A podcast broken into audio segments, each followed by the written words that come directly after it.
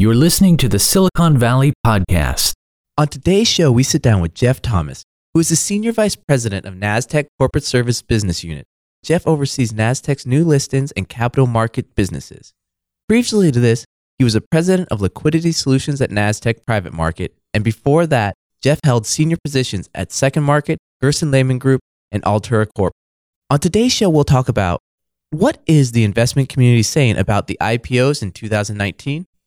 What is a direct listing and is it different than a traditional IPO? Environmental social governance. What is this trend so many are talking about? And what emerging technology is NASDAQ implementing? This and much more on today's episode of Silicon Valley.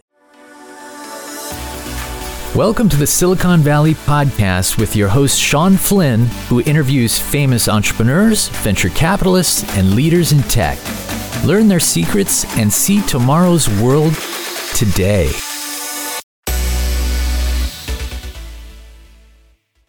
Now, Jeff, tell me a little bit about your background and how you got involved with NASDAQ. So, before NASDAQ, I worked at a company called Second Market. Second Market was early in the secondary trading space for private companies. So I worked there from 2010 to 2012 and ran their West Coast. I took a break for a year in 2013 to join a startup here in the Valley.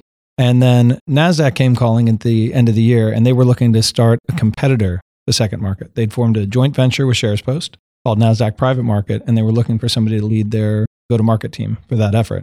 So uh, I joined up with NASDAQ. We launched a competitor to my old firm. We competed against them for about a year and a half, and then we ultimately ended up acquiring Second Market. And so I was reunited with all my old colleagues. So that was the way I kind of got into NASDAQ. What's the history of NASDAQ? How did it come to be what it is today? So NASDAQ was started in 1971. It was always around bringing technology to have more efficiency in the capital markets. So at the time, the New York Stock Exchange was the dominant player in the US equities market. They literally traded stocks using pieces of paper passed around by people on the floor of the exchange. And NASDAQ brought this revolutionary idea that you could automate that process with computers. Fast forward to today, one in 10 securities transactions around the world runs through NASDAQ technology. So we've been on this journey since 1971, always as the kind of incumbent challenger in the space, looking for opportunities to bring technology that can help bring efficiencies to the capital markets. So I've heard of the national market system. How has that impacted trading and traders? Sure. So if you go back, and this gets a little bit into the history of the exchanges, again, NASDAQ was the, the first electronic exchange. We felt like that made markets more efficient, it made price discovery more efficient. While the New York Stock Exchange had these folks called specialists who were on the floor of the exchange who got this privileged position in the marketplace to create liquidity we thought that having you know computers to do the matching of buyers and sellers would be more efficient in the long run. There were a number of startup electronic crossing networks or ECNs that came to pass. Nasdaq, of course, identified that as a, a big trend. We acquired one. Mm-hmm. New York acquired one, and more and more of the volume was moving off floor to the electronic crossing networks.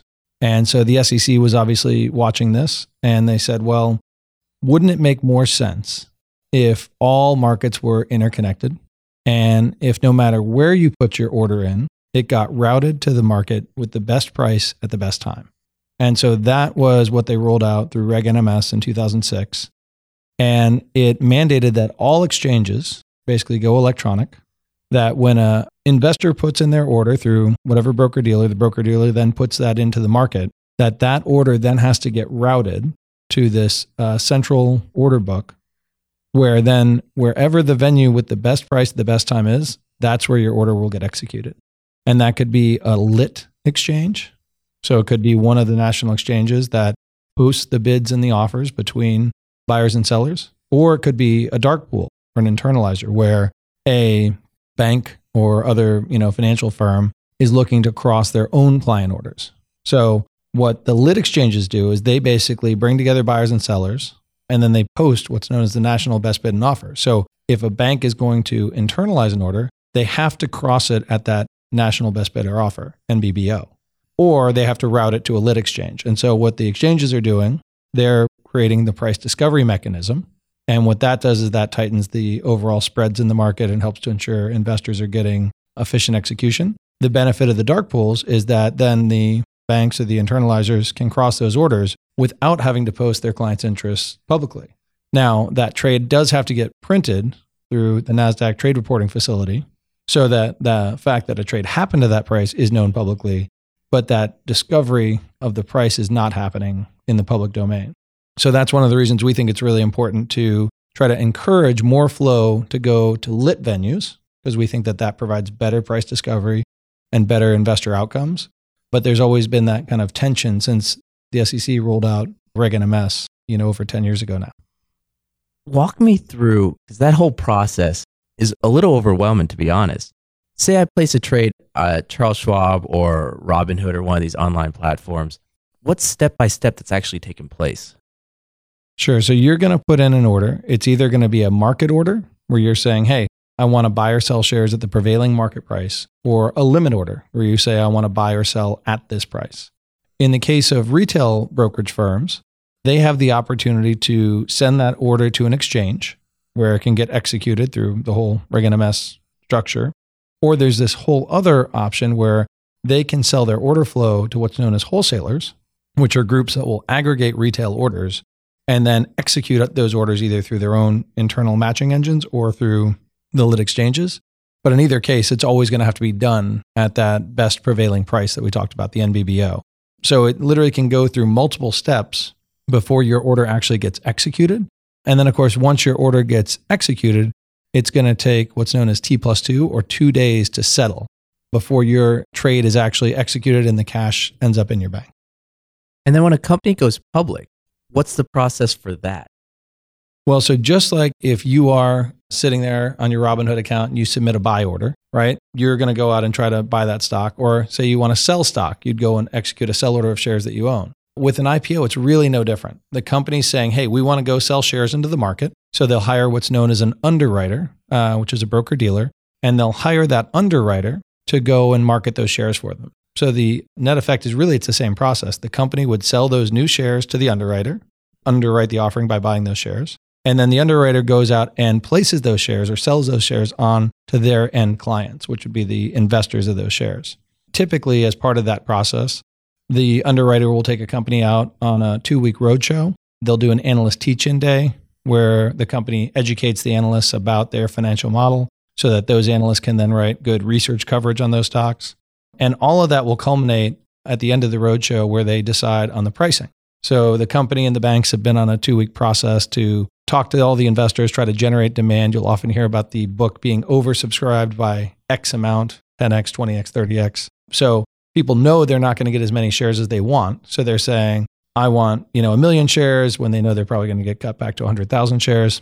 So they go through that process. They have all this demand on their books, and then they have to decide who they're going to allocate those shares to. So they'll go through, they'll allocate those shares, and the bank will sell those shares onto those investors at a certain price. The next day, everybody wakes up, they come to NASDAQ, and that's when we execute what's known as the opening cross. So all the investors that bought stock the night before from the underwriters now have the opportunity to sell those shares into the market. Equally, the comp- or the investors that didn't get shares or as many shares as they wanted the night before have the opportunity to put buy orders into the market. And we go through this price discovery process at NASDAQ where we're gathering up all the buy and sell orders. It usually takes, you know, from 30 minutes to sometimes three hours to build that book. And the lead underwriter is often the stabilization agent for that process. And so the stabilization agent's role is to organize that opening cross. They get something that's known as the green shoe or the underwriter's overallotment option. Green shoe just sounds cooler. And that's 15% of the number of shares that were sold the night before, where the stabilization agent can actually put their own balance sheet to work to buy those shares and then either buy or sell those shares in that opening cross to help stabilize the stock on day one. So we go through this whole process. Everybody's at NASDAQ. They're looking over our IPO execution officer's shoulder. we have the software called the book viewer. We can actually see all the buy and sell orders coming in. The stabilization agent gets the full view of the, the book through that everybody on the street gets the NASDAQ opening cross indicator so they can see where their shares, their clients' buy and sell orders are coming in, if they're going to get executed or not, and what the price is indicating at. At some point in the morning, the stabilization will say, okay, I like where the book's at. You know, we've got a decent number of the shares that we sold last night. We'll get executed in the opening cross, usually around 15, 20% of the shares that they sold the night before they want to see go off in the opening cross. They also look for the levels below the price at which they're going to open the stock. So they want to make sure they have good supply and demand there to keep the stock trading smoothly throughout the day.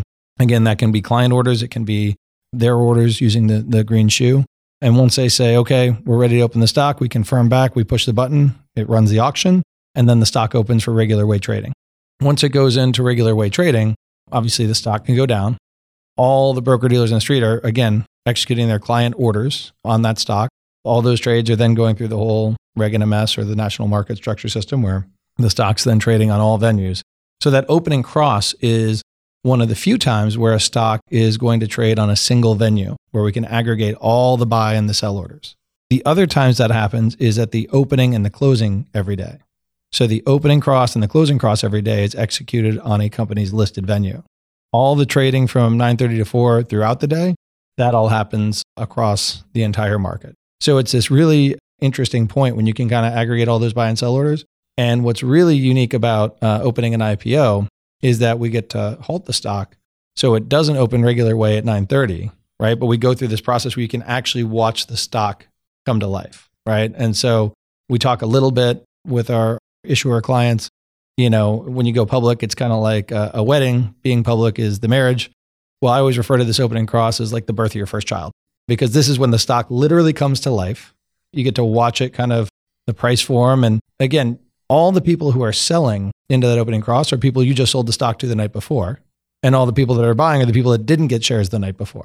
Right. So it's this really interesting process where the companies have been out on the roadshow for two weeks talking to all these different investors. There's always more demand than there is supply for the IPO shares. And so that's one of the reasons why you'll often see the price of an IPO go up on the first day, right? Because there's a limited supply. And often one of the, the tougher things that first opening cross, especially on a hot IPO, is getting sellers to come into the market. So if you just bought the shares the night before at $20 and the stock's indicating at 30, okay, you can book a 50% gain, but who knows how much higher it's going to go up.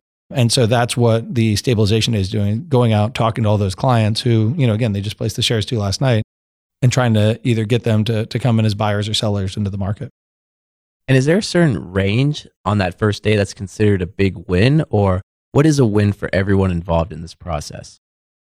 That really depends, one, on what seat you're sitting in, and then two, what's your time horizon, right? So, from the company's perspective, an IPO is a financing event. You're going out and you're selling shares to the underwriter, and then they're placing them out to their client. And the price at which they sell them to their client, net of their fees, is the amount of proceeds that the company gets. So, they obviously want the highest price possible. That's going to reduce the dilution to their existing shareholders, and it's going to allow them to raise capital in the most cost effective way. If you're one of those investors who's buying these shares, again, you're buying stock that's never traded on an exchange before. You maybe have been tracking the company for a while, but there's definitely no history in terms of their stock performance. You're taking a big bet on that stock and you're saying, okay, I believe in this company. I want to get in at the beginning of their life as a public company, but there's risk there right? And so what they want is to be compensated for that risk where they don't expect to, you know, buy the stock and have it go down on the first day. So they want to see some appreciation. So those are kind of the two things that are in balance on day 1. But then as you kind of look at the time horizon, right? Put yourself in the CFO's shoes of the company. You're going out and educating investors not just about what the stock's worth today, but what you think it's going to be worth in 3, 6, 12, 18 months, right? And you're saying here's you know what we think we can do over that time frame the analysts are building their models according to that. And they're kind of implicitly then talking about what they think they can do to hit that performance. So the higher you price the stock for the ipo the higher those expectations are 3 6 12 18 months out so that's going to make the company's job that much harder if the stock is priced higher to achieve those uh, expectations there's also this concept um, when you're talking about um, Wall Street models, right? You want to beat and raise. So the analysts will have kind of consensus estimates. They'll say, we think the company is going to make a dollar per share this quarter. As a company, you want to come out and uh, have a dollar and five cents per share. And then you want to be able to raise, have the analysts raise their guidance the next quarter. As they'll say, okay. But as you can see, if that keeps happening, it keeps ratcheting it up. Better to start on a low number if you want to beat and raise in consecutive quarters than if you start at a high number which, you know, if you price the stock at a high point for the IPO, you're kind of implicitly saying, hey, we're going to hit a much higher uh, earnings per share faster than if we hit a low number. The other amazing thing about the US capital markets is a lot of companies are not making any profit, right? And so as an investor, the long term value of a company is really a discount on their future cash flows. So if the company's not even cash flow positive yet, you're making a bet that this company is going to grow fast enough, grow their revenue faster than their expenses, where at some point they're going to cross over and they're going to start generating profit and cash flow. And so what you're doing is you're prepaying today for the expectation of future cash flows tomorrow. And it may be years before a company hits that. So you're building a multi year model as an investor saying, here's when I think this company is going to achieve profitability. And here's what I think that's worth today. So in both cases, whether you're the CFO at the company or the investor, you have to have this multi year time horizon when you're trying to figure out what the price is that you're willing to sell or buy the shares at the IPO so that you make sure that, you know, on the company side, you're able to hit those promises or on the investor side that you believe that the company can meet those promises. So a lot of people get caught up on, okay, day one, they priced the stock at 20, it popped up to 40, is 100% gain on day one. That doesn't really change that contract between the company and the investor. If they sold stock at $20 a share, they're worried about where the stock's going to be trading a year from now, not 24 hours from now. Companies oftentimes are only going to sell 10 to 15% of their outstanding shares in an IPO. So it's a small percentage of the company that's trading on day one. The vast majority of shares are subject to a lockup agreement for six months or 180 days. And so when you watch a stock trading in that first six month period, you're only watching the shares that they sold in the IPO trade. So it's a very small number of the shares. There's not a lot of what we call liquidity in the market yet. You know, there could be a high level of trading, but it's not a small, high number of shares. And then once you get to the end of that six month period, that's when the lockup is released. Employees can sell their stock. The venture capital or private equity investors can either sell shares into the market or potentially distribute the shares to their LPs. Founders and the management can then sell, although they have to disclose any sales through an 8K, which oftentimes will have material impacts on the stock. If you see the CEO selling a bunch of stock, maybe you want to think twice about, you know, buying it. And so that's when you start to see all of these new shares come to the market. And of course, everybody knows that. So leading up to that lockup release, you've got people that are saying, okay, there's going to be more supply coming to the market. I think the, the stock price is going to go down. And so you can, of course, go place that bet in the market by being short the stock. You can look at their performance over the first couple of quarters and say, well, they've been beating their numbers. I think they're going to keep beating their numbers. I think there's going to be a lot of demand for the stock. So you can bet the stock's going to go up after that. And I think a lot of people spend a lot of time thinking about what happens to stock performance around the expiration of the lockup provision. And I think the one thing that's true is if a company's performing and hitting their numbers, their stock generally goes up, right? If investors believe that you are able to achieve what you've said you can achieve and you have a demonstrated track record of doing that, people are going to buy the stock. If companies come out of the gate and they miss on their first quarter earnings, or they have a stumble, or they have some other you know headwind, a new competitor comes into the market, something like that, that usually has a lot more to do with the price that people are willing to pay for the stock than the number of shares that are out there. Um, but when you have that kind of smaller number of shares, because it is a smaller pool, you can see a lot more volatility day to day on the stock. Do you think there's more pressure or excitement on the IPO or when the lockup period ends? I think the IPO is just a uniquely, it's this unique point in time, right? There's a lot of media focus on the companies. There's a lot of focus on where you're going to price or where the underwriter is going to price those shares the night of the IPO. The IPO roadshow is a grueling process, right? It's two weeks of nonstop back to back meetings. And so I think that is where there's a lot more focus and pressure. I think the lockup expiration is maybe uh, where there's more anxiety, right? So you have a long time to wait for it. You know it's coming. You have all these other factors at play in terms of how you're doing as a business. You know, you've been through your first earnings call. How are you doing as a business? How are investors responding to the story? So I think there's more anxiety there, but I think there's more pressure around the IPO. Let's go back to some of the anticipated IPOs of 2019. Some of them didn't perform as well as expected. What's the investment community saying about these deals? So there have been a number of kind of high profile deals that underperformed on day one where they went out and they priced their shares at a level that both the underwriters and the management thought there's plenty of demand. They came out the next day and a lot of the folks that said they were going to be long-term holders decided they wanted to be sellers. And a lot of the demand that they thought they had in the book building process didn't materialize. And so then what happens when there's more sellers than buyers? The stock trades down. Now, uh, on average in 2019, IPOs were up 15%. On average, if you're an investor and you bought every single IPO, you're up 15% on the year. So that's why we continue to see a lot of momentum through the IPO market. I think when a, a handful of kind of high profile deals trade down, that's when people start to say, oh, the IPO market's broken, the window's closed. And that can have a material Im- impact on the psychology of investors because then the question is are the next deals going to perform? Do the bankers have a good handle on the demand for those shares? Is management trying to stretch too far and get too much to reduce their dilution? But I think that on the whole, the markets as a whole have performed very well in 2019. And so IPOs, given their risk, are still a, a decent investment. And as you kind of then we look out into what's coming up in 2020, some of the things that companies will look at when they're thinking about when or how to go public, one, it's obviously valuations, right? So what are their peers or their, their parable companies, known as their comps, trading at? They'll look at the revenue multiples for their peers, the earnings per share multiples, if they have any profits for their peers. And then they'll also look at the relative volatility of the market.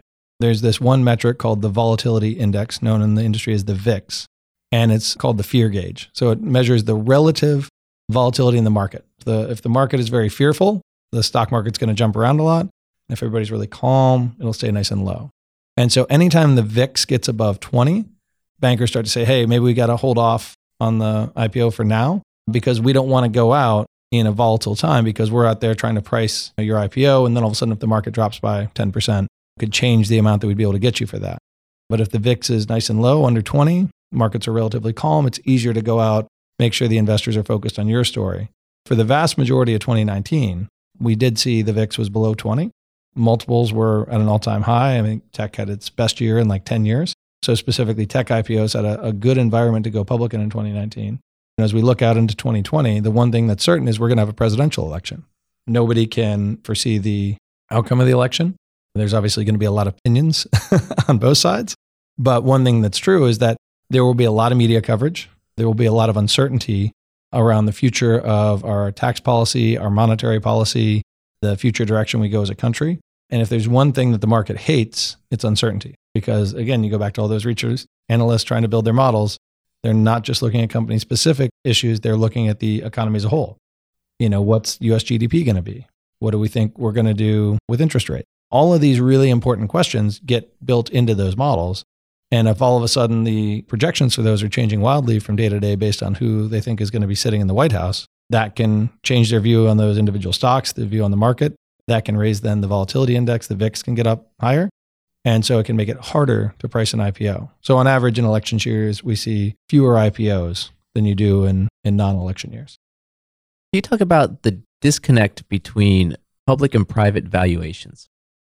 Sure. So it, it goes back to what we talked a little bit about before, right? So in all cases, investors that are buying shares in a company that has yet to achieve profitability, they're generally valuing future growth.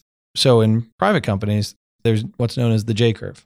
So companies go out and they talk to their VCs and they say, hey, we're going to lose a lot of money for a while, but then we're going to hit this rapid expansion and growth phase.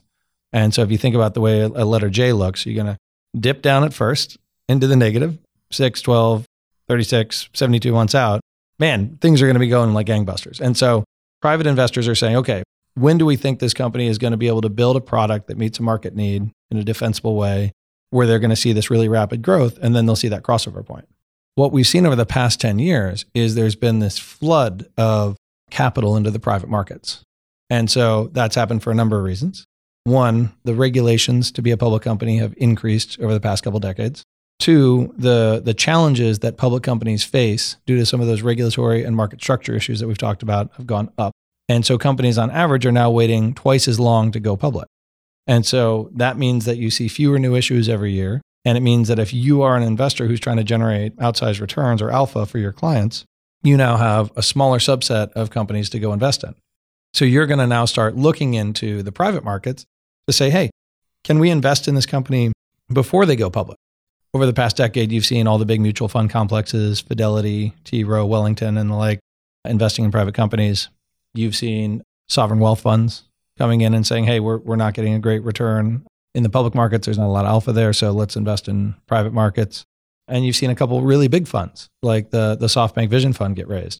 And again, there was a lot of sovereign wealth there. There was also just other unique long term investors who are saying, look, we want to invest for the long term. We're going to pay now for future growth. And a lot of those funds came in and, and started giving private companies more capital than frankly they've ever had before. Right? If you go back even, you know, 10, 15 years ago, you know, a series A was $3 million, right? A, a series C was $20 million. There's now series A uh, rounds that are getting done over $100 million. You see multiple rounds of over a billion dollars in private capital getting done every year. So it's just a, a massive amount of capital. You used to have to go public to raise that much money. And now you can get that capital as a private company. And so what does that do? You now have all this cash on the balance sheet. Your investors are telling you they want you to grow because they want you to get through that J curve and get to that rapid expansion. And so you get all this capital, you start to spend a lot of money, which means you're, you're burning way more cash than you're bringing in revenue. And so you have all these big losses, right? So private investors have always been more tolerant of that than public investors. And so what you've seen now this year and through 2019, companies that are still burning a lot of cash have come public. And they've had this ready supply of private capital to fund all of this expansion, all of this growth. And now public investors are sitting there saying, okay, when are you going to cross that chasm and, and get to the, the steep part of the J curve? Because we want to start seeing profit. And a lot of companies that went public in 2019 said, yeah, we'll, we'll be profitable in, you know, 2022, 2023. And that was kind of looking five years out. And towards the end of 2019, what you started seeing was investors starting to pull back a little bit on the growth narrative, saying, okay, great. We still want to see growth, but we, we want to see you get to profitability faster. You saw some companies kind of come in and announce, hey, we're going to get to profitability faster. And I think what you'll see throughout the, the balance of 2020 is a little bit more of a focus on profitable growth when companies are going to get to that steep part of the J curve. And that's something that they obviously have to kind of moderate in terms of how much they're spending on sales, how much they're spending on marketing, research and development. You know, you always want to be investing in your future growth, but there's always that trade off. And so I think as we kind of move forward in 2020, you're going to be looking for companies to come public that have a clearer path to profitability where investors can kind of wrap their head around the timelines. It was mentioned that regulations are getting tougher and tougher, especially over the last decade. As a general consensus, has it been a good change or has there been kind of some pushback or people saying, hey, it's gone too far? You know, I think our view at NASDAQ is there's definitely too many regulations that are kind of inhibiting companies' desire to go public. So we've had a, a platform out there for the past few years called Project Revitalize, which is our multi point plan on capital markets reform efforts. It's on multiple fronts. It's around regulatory reform, market structure reform, and then how do you promote more uh, long term thinking in the public markets? So the challenging thing is there's definitely no you know one answer. There's a lot of things that create burdens around being a public company. What is true is that if you keep heaping more and more regulations on public companies, we've seen that companies will stay private longer. And the real impact of that is that Main Street America and everyday investors don't get the opportunity to participate in the growth of those companies.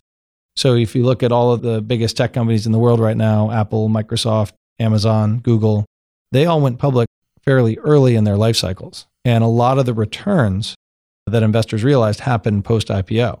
Versus if you look at companies today that are waiting 10 to 15 years to go public, a lot of them are pretty fully valued when they go public. And so that means that retail investors uh, in the US don't have the same opportunities to earn those returns. And where are those returns going? They're going to the big institutional investors, the sovereign wealth funds, the family offices. And so when you talk about wealth inequality in America, we think that this is one of the key factors that drives that. If everyday Americans don't have the opportunity to go invest in high growth IPOs at an early stage in their life cycle, it's very, very hard for them to catch up. And some people say, well, but wait, Fidelity, T. Rowe, Wellington, all these mutual fund complexes that everyday Americans are invested in are investing in these private companies. And yeah, sure, they are with one to 5% of their assets under management. You know, even if those, you know, go up 10x, it's still not a material part of the overall returns of those funds, right? For an everyday American. It's just not the same as if you could go and buy shares at the Amazon IPO in 1997 when they were valued at $400 million. And today they're valued at nearly a trillion dollars. Those kind of returns over the 20 years, that's what people want to see and expect out of the IPO market in the US. And it's just hard to imagine if a company is going public today at a 10 or a 50 billion dollar valuation that you're going to see those same kind of returns in terms of a multiple just because they've got they're much bigger companies when they come public. And some of the companies this past year have gone public through a direct listed. Can you kind of talk about what the difference between that and a traditional IPO is and maybe some of the benefits? So, one thing I like to say is that every IPO is a direct listing. So, we talked about the fact that when you go public, the company sells shares to an underwriter who then sells those on to their client. And the next day they come into NASDAQ and they go through that process of the opening cross. With a direct listing, you're basically just cutting out the process of the company selling shares to the underwriter who's selling them on to their clients. And instead, you're doing an opening cross with all the existing shares on the company's cap table. So, what does that mean? First, it means the company's not raising capital, right? Because they're not selling new shares into the market. Second, it means that the existing investors are not subject to a lockup agreement. So, all of the employees and all of the investors in the company can actually sell and do the opening cross on day one, day two, at any point they want to, because those shares are not subject to that lockup agreement. So, what does that make that first day of trading look like?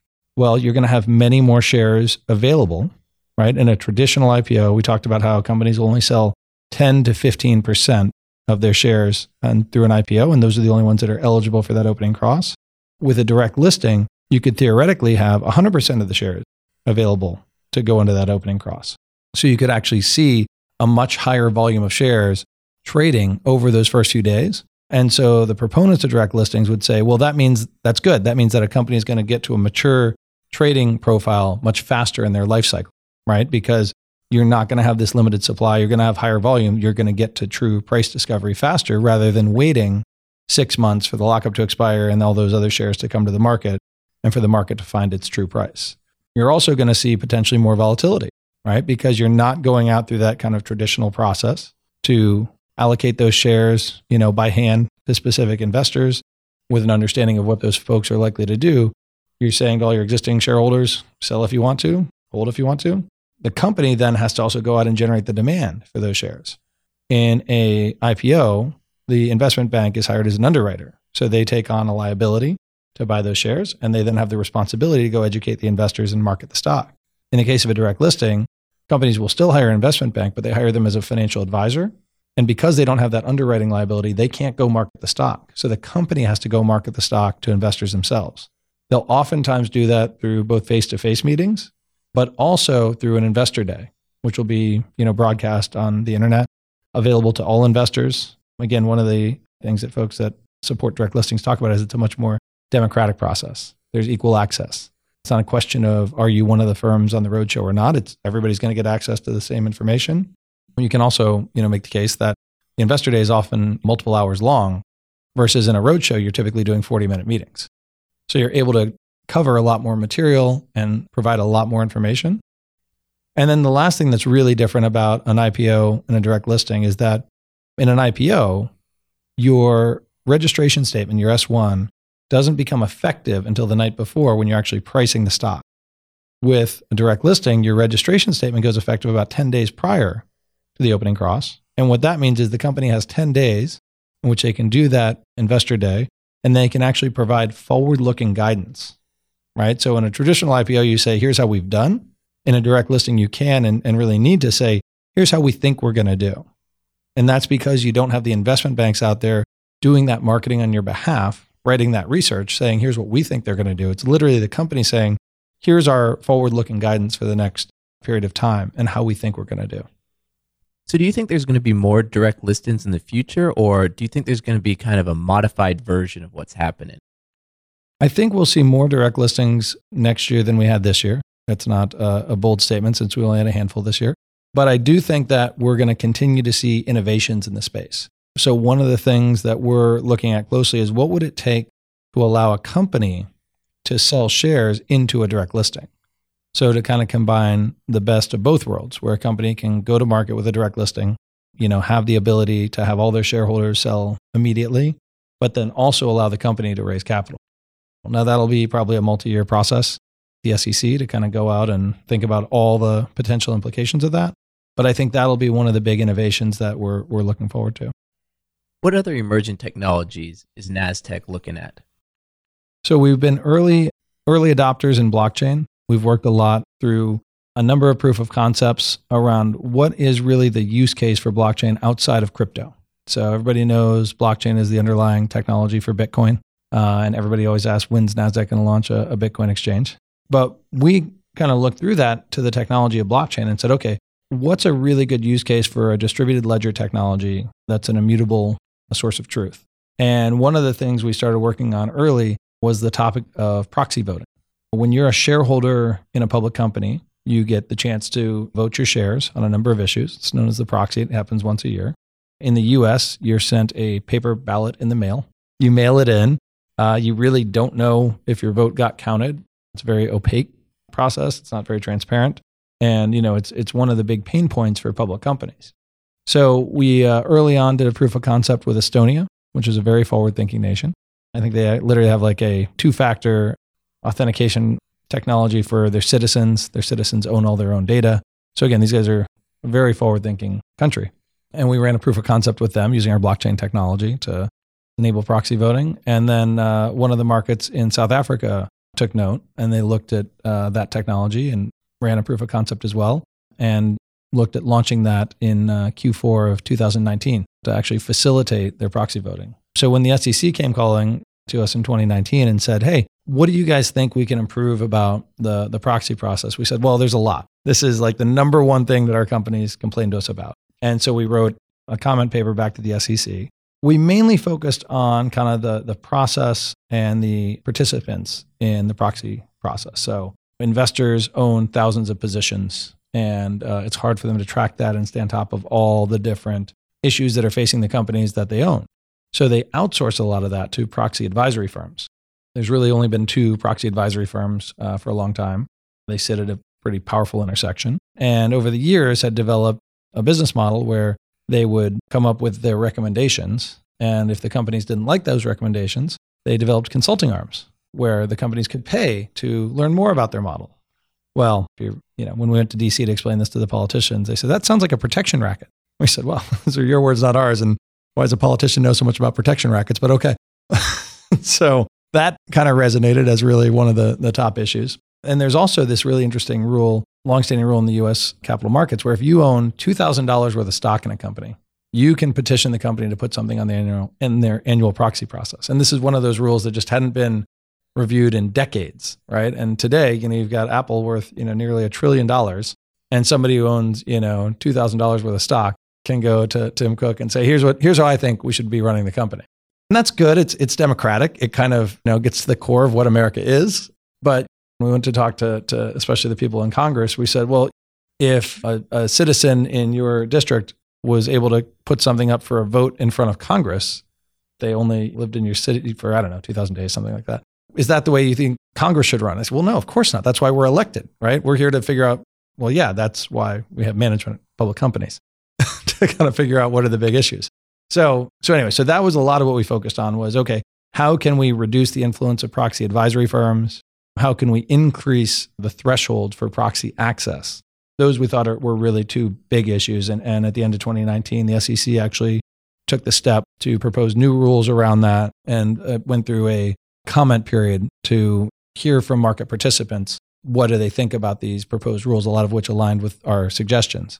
And of course, there's always two sides to every argument. A lot of people came in from the investment community and said, hey, we kind of like the current system. We get good advice cheaply and don't have to worry about any kind of thresholds if we want to put something on there.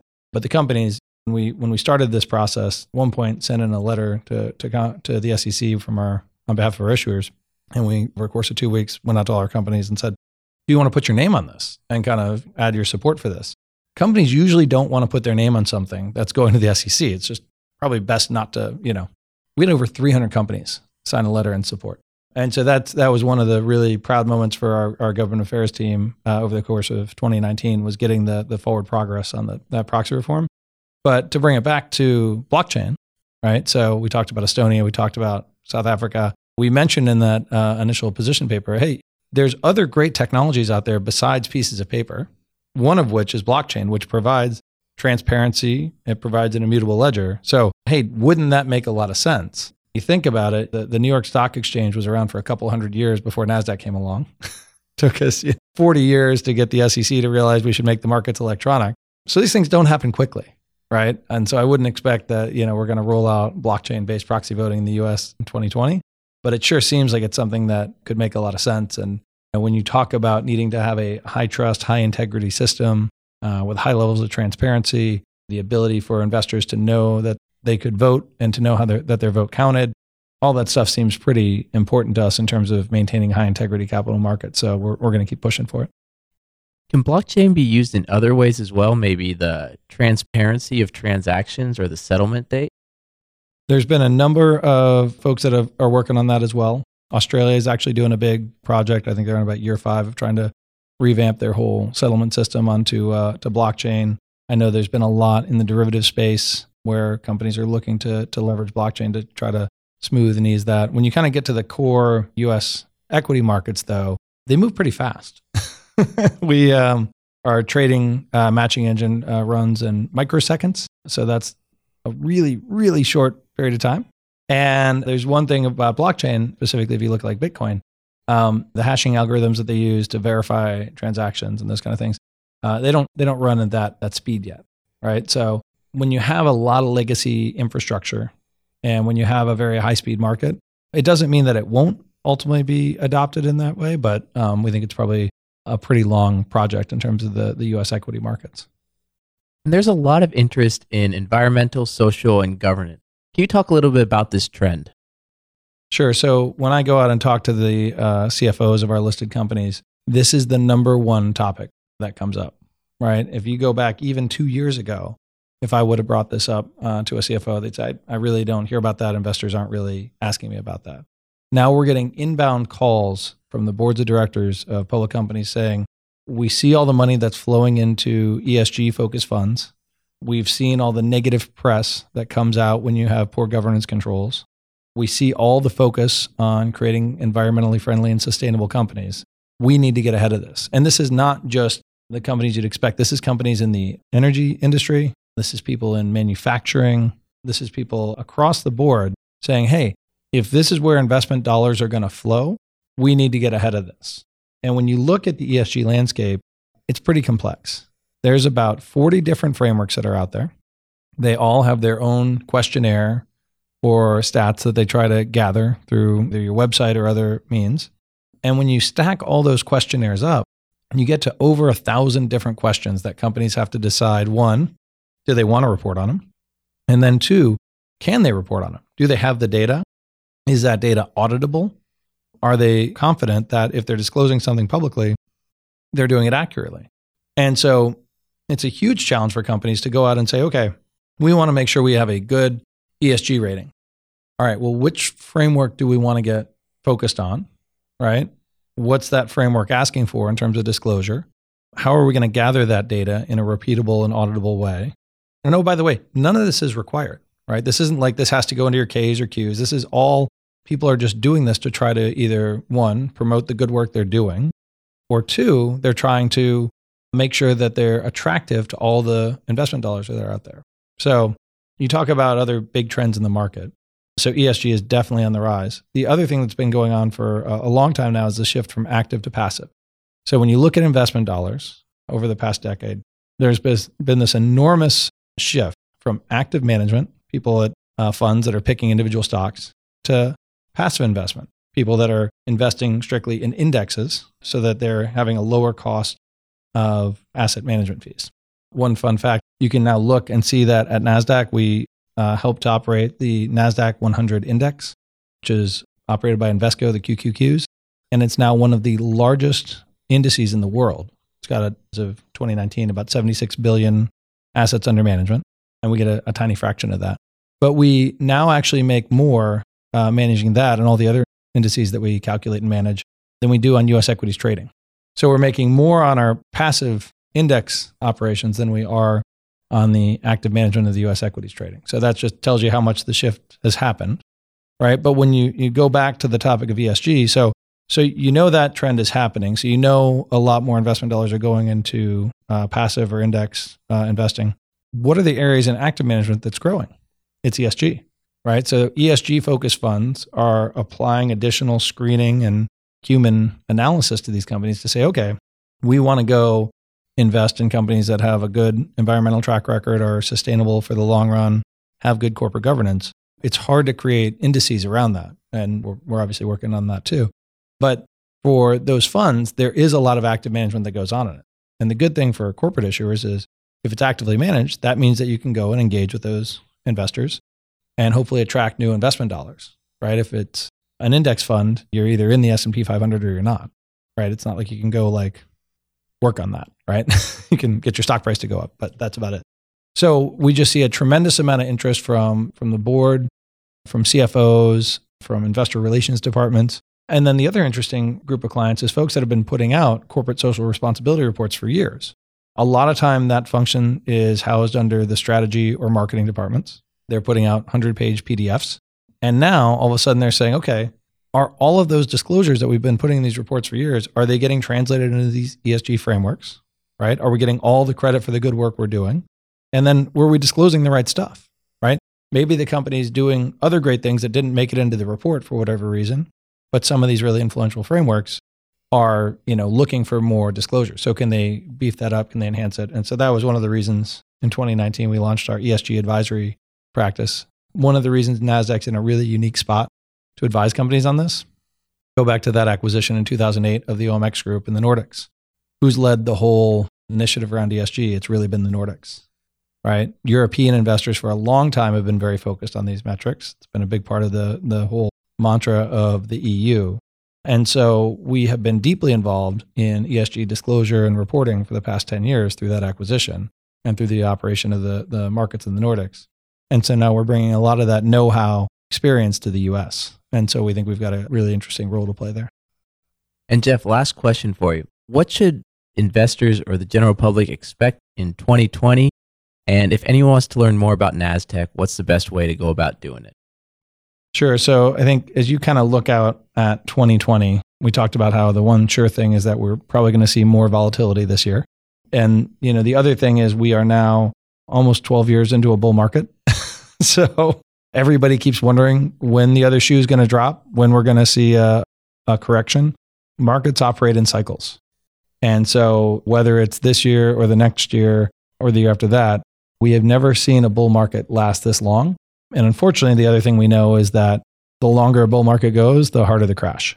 And we've had pretty uh, aggressive uh, monetary policy post the financial crisis. And so I think that has fueled a lot of additional capital. That's led to some of the capital that goes into the private markets. We talked about that. But it also fuels, obviously, a lot of leverage and a lot of debt, um, which is ultimately what, what comes back to get you when things slow down. So unfortunately, it's not a super uh, rosy note, but you know I think we'll we'll see a lot more volatility, and at some point we will see a pullback. And then in terms of uh, how to learn more about Nasdaq, um, one of the things we really try to do is put a lot of great content on Nasdaq.com. We have a lot of good content partners. And if you go right to our home screen, we've got a, a great set of videos that uh, will help keep you up to date on the markets, um, what's going on both here in the US and globally. And, you know, as I mentioned, you know, we are uh, a global technology provider into the, the capital market. So we really think that we sit at a really interesting intersection to, to not only power those capital markets, but inform investors on what's going on. Great. We'll have a link to the NASDAQ website in the show notes. Also, I want to thank Dan Angus for setting up this interview and introducing me to Jeff to allow this to happen today. And Jeff, I got to thank you for your time this morning. All right. Thanks for having me. Thank you for listening to the Silicon Valley Podcast. To access our resources, visit us at the siliconvalleypodcast.com and follow our host on Twitter, Facebook, and LinkedIn at Shawn Flynn SV. This show is for entertainment purposes only and is licensed by the Investors Podcast Network. Before making any decisions, consult a professional.